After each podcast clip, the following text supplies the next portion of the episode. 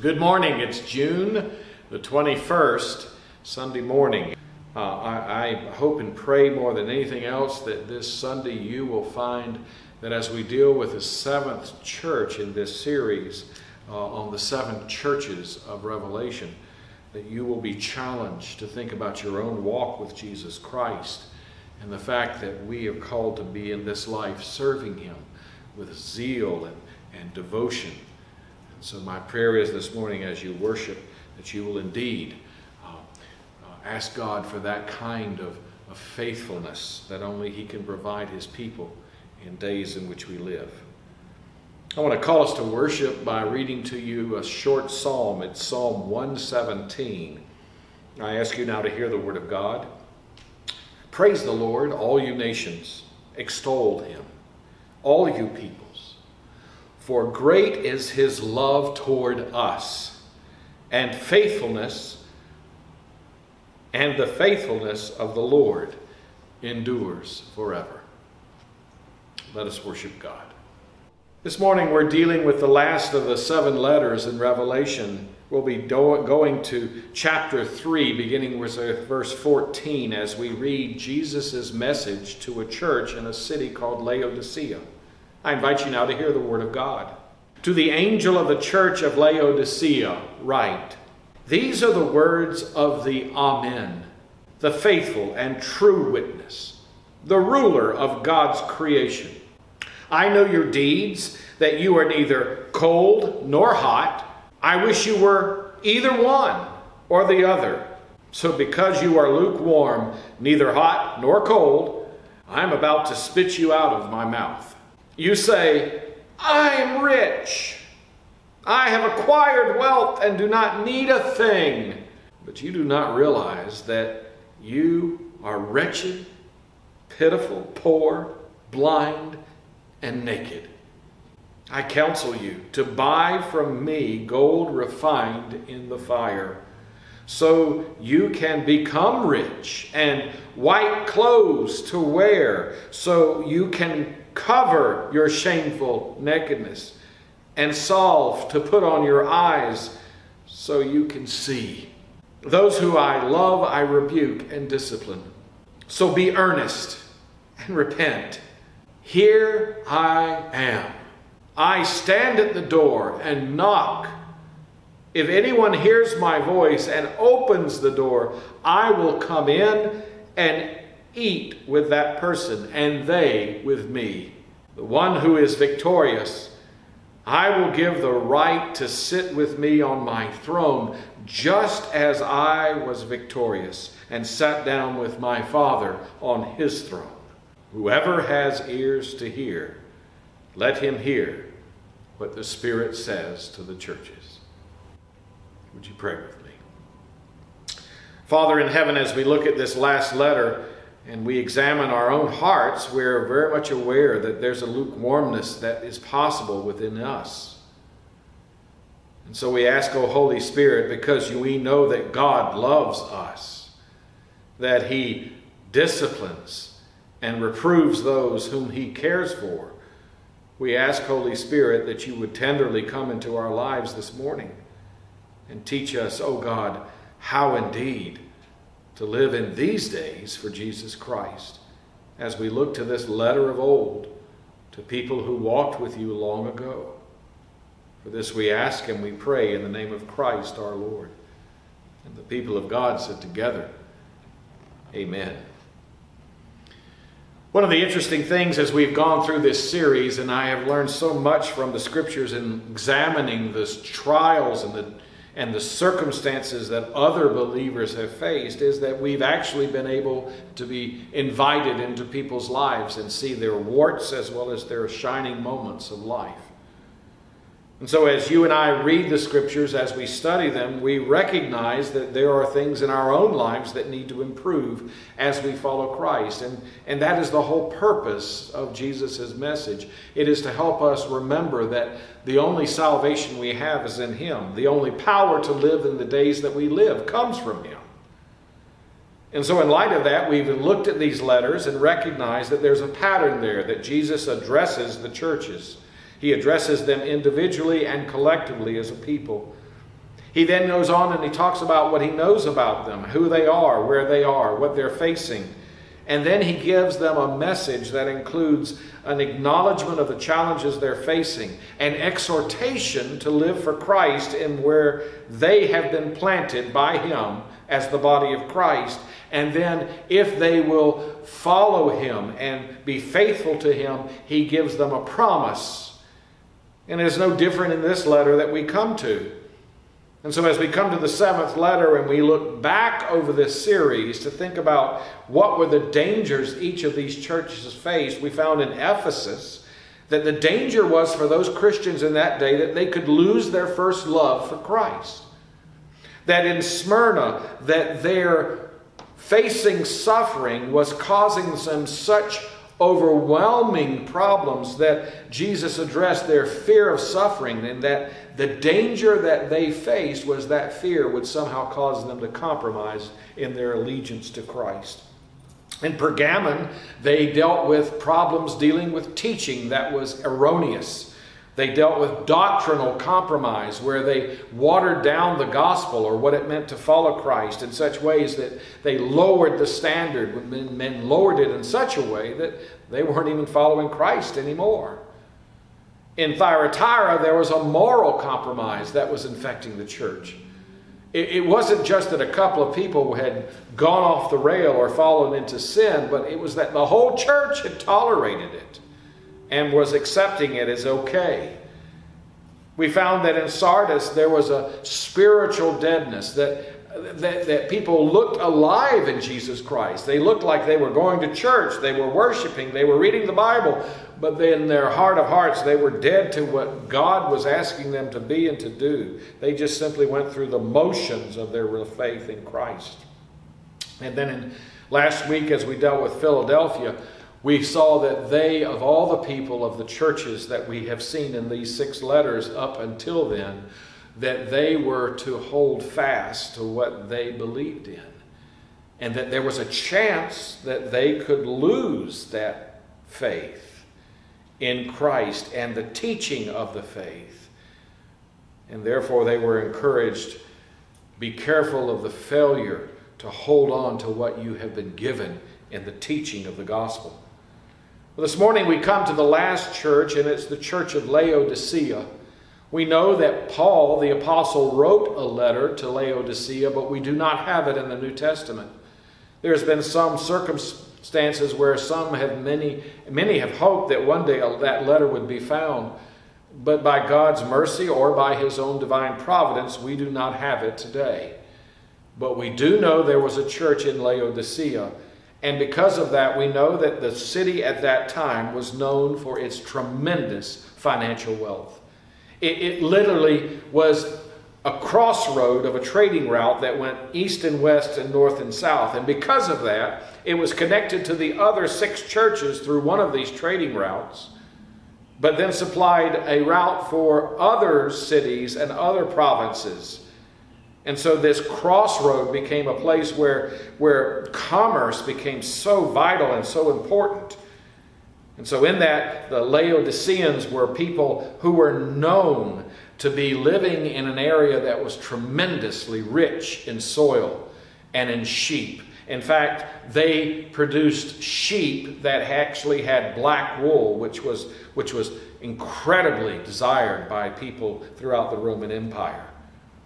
These people also lived about six miles south of a city called Hierapolis, where there was a hot spring and that hot spring was a place where people would go for medicinal purposes. They would go there to heal from their wounds. And as that spring would come out of the ground, it would flow past Laodicea south across a huge plateau and then drop some 300 feet to a lower area that led eventually into a river that would go to the city of Colossae.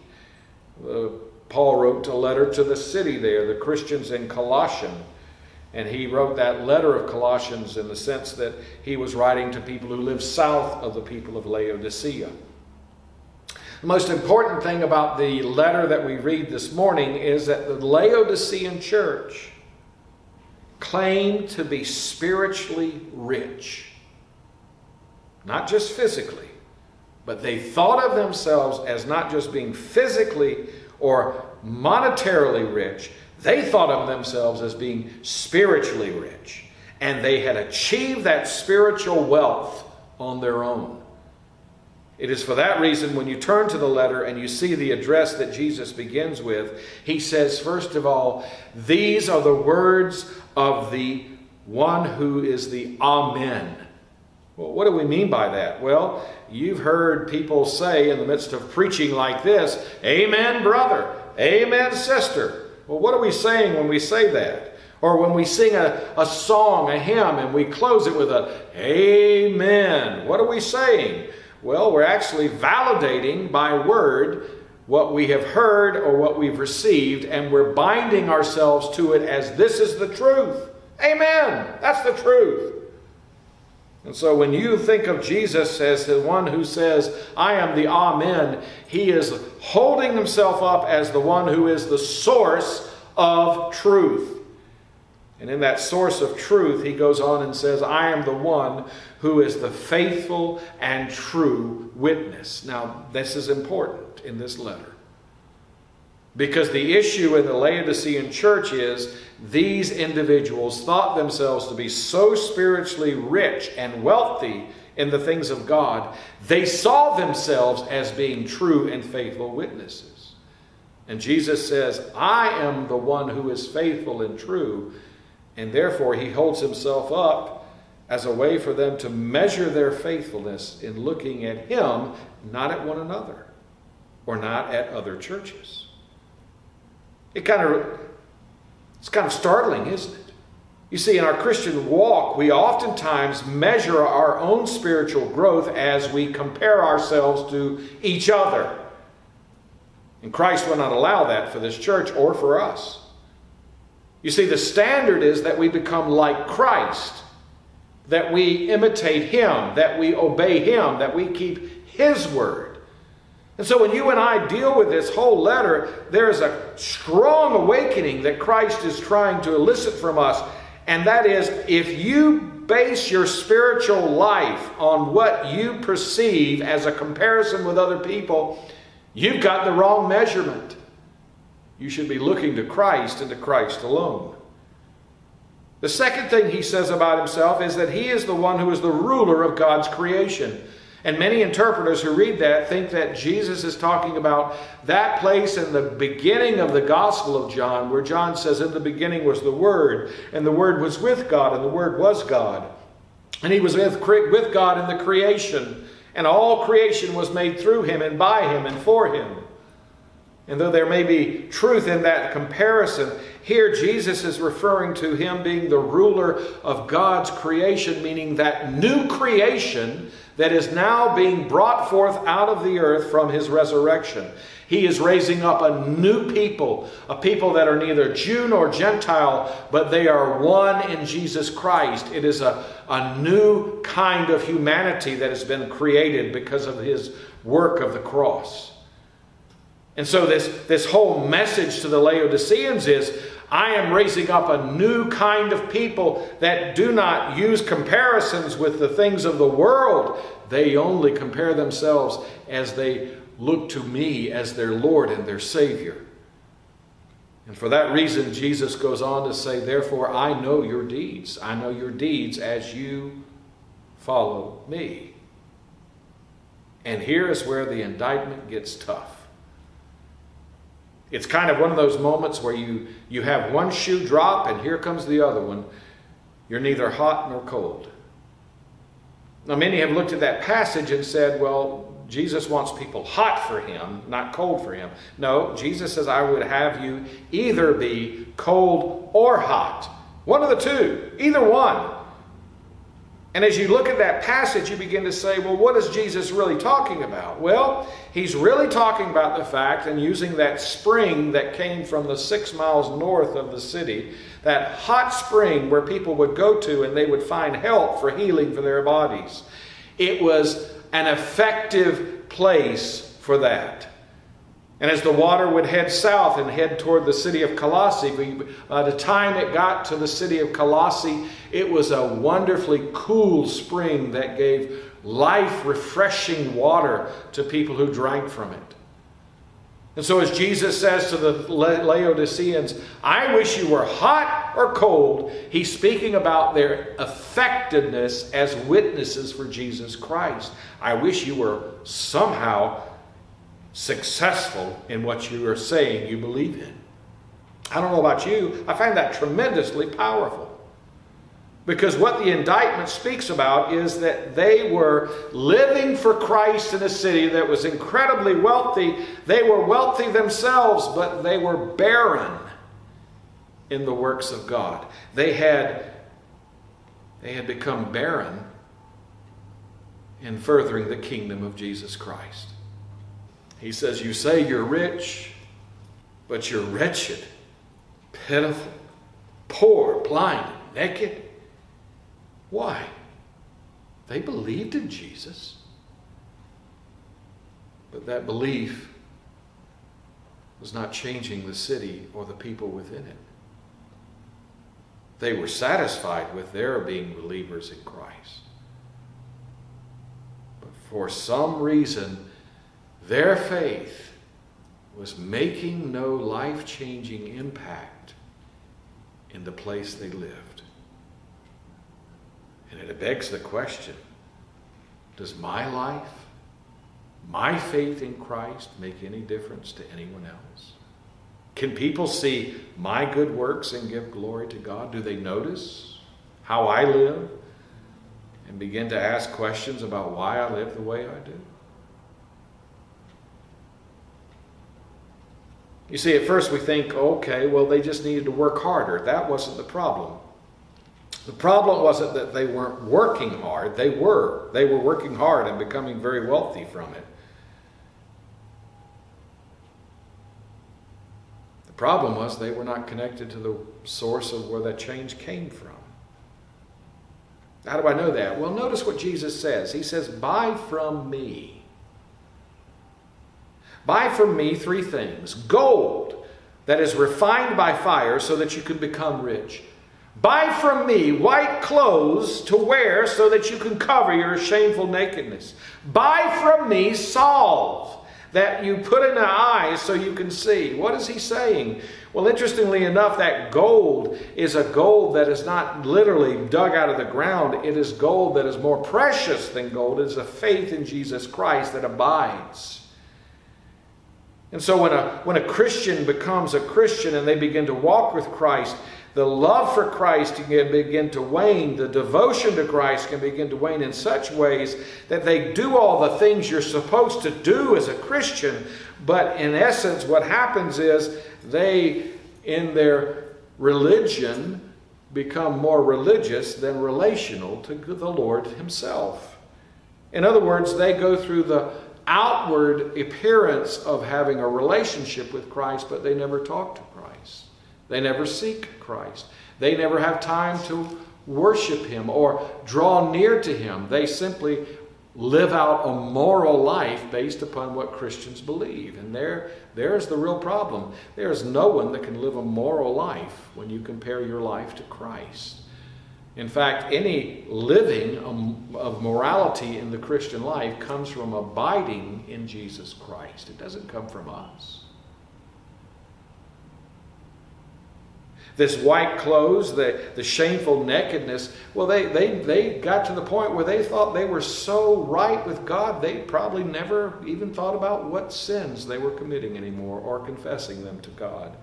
They had probably come to a place where they were so used to Christianity on their terms that they had become blind, blind in their lives to how they were no longer seeking and loving Christ and following Him.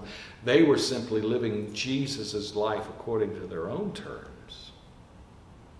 And that for that reason, Jesus says, Listen, I rebuke and discipline those I love. It's almost like a parent looking to a child and saying, Your behavior is not in accord with what we believe to be right and true and good. What was wrong with their behavior? Well, It betrayed not a relationship with Christ, it betrayed that they wanted Christ to be their God, but they wanted their God to supply their needs according to his riches so that they could build their own kingdom, not the kingdom of God. You see, that's the real problem with mammon. Jesus talks about this in the gospel. You cannot serve both mammon and God. And here, the wealth of their lives had choked out their devotion to God. Jesus warned in this parable of the sower of the seed how, how the cares of life can choke out our relationship with Christ, can cause us to be distracted, how sin can deflect us from the Lord every day. Is that happening in your life this morning? Where is your walk with Christ? Do you feel close to Him? Do you draw near to Him? Or do you think of Him as someone you put on a shelf and go back to every once in a while? In the Laodicean church, Christ was simply a figure they put on the shelf and called out when they had any need. But here Jesus says they had come to a place where they felt like they needed nothing. Can you imagine? Can you imagine coming to a place in your Christian walk where you look to Christ and you said to Him, I don't need anything. I'm good. I'm good, Jesus. What about your struggles with idolatry or lust or your jealousies with others? What about those times where you coveted things that weren't yours? They were blind to those things, Jesus says. They could no longer see how sinful they really were and how many things they left unconfessed in their life before the Lord so that they were left unhealed. They had become basically calloused, calloused in their spiritual life. Do you know what a callus is? A callus is a, a buildup of the skin through, through use in such a way that you can actually lose feeling in your, your skin because of a callus. Jesus said, Listen, I love you so much. I want you to know this because it's hurting you. Be earnest. Be earnest for what? To come to Him, to seek Him, to pray and ask Him to give you the kind of faith that changes not only your life, but the life of other people who you influence. Repent. Repent, turn away from those things you trust in, and put your trust only in Jesus. That's why it's so amazing. The next passage is really used in many times as an evangelistic tool. I stand at the door and knock. Anyone who opens the door, I can come in and I'll have supper with them. We tell people who are not Christians that. Here, Jesus doesn't talk to non Christians, he talks to Laodicean Christians. And here is the picture we have of the real fellowship this church had.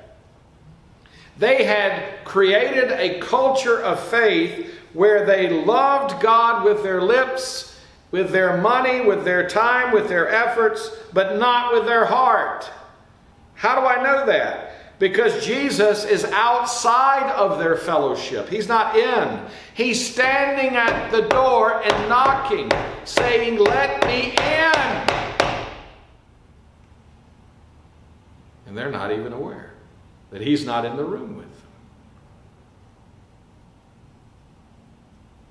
It's almost as if the church, who worship the one true Lord, had pushed the Lord out of the church building, closed the door, and basically, in essence, excommunicated him from their fellowship. How could that be?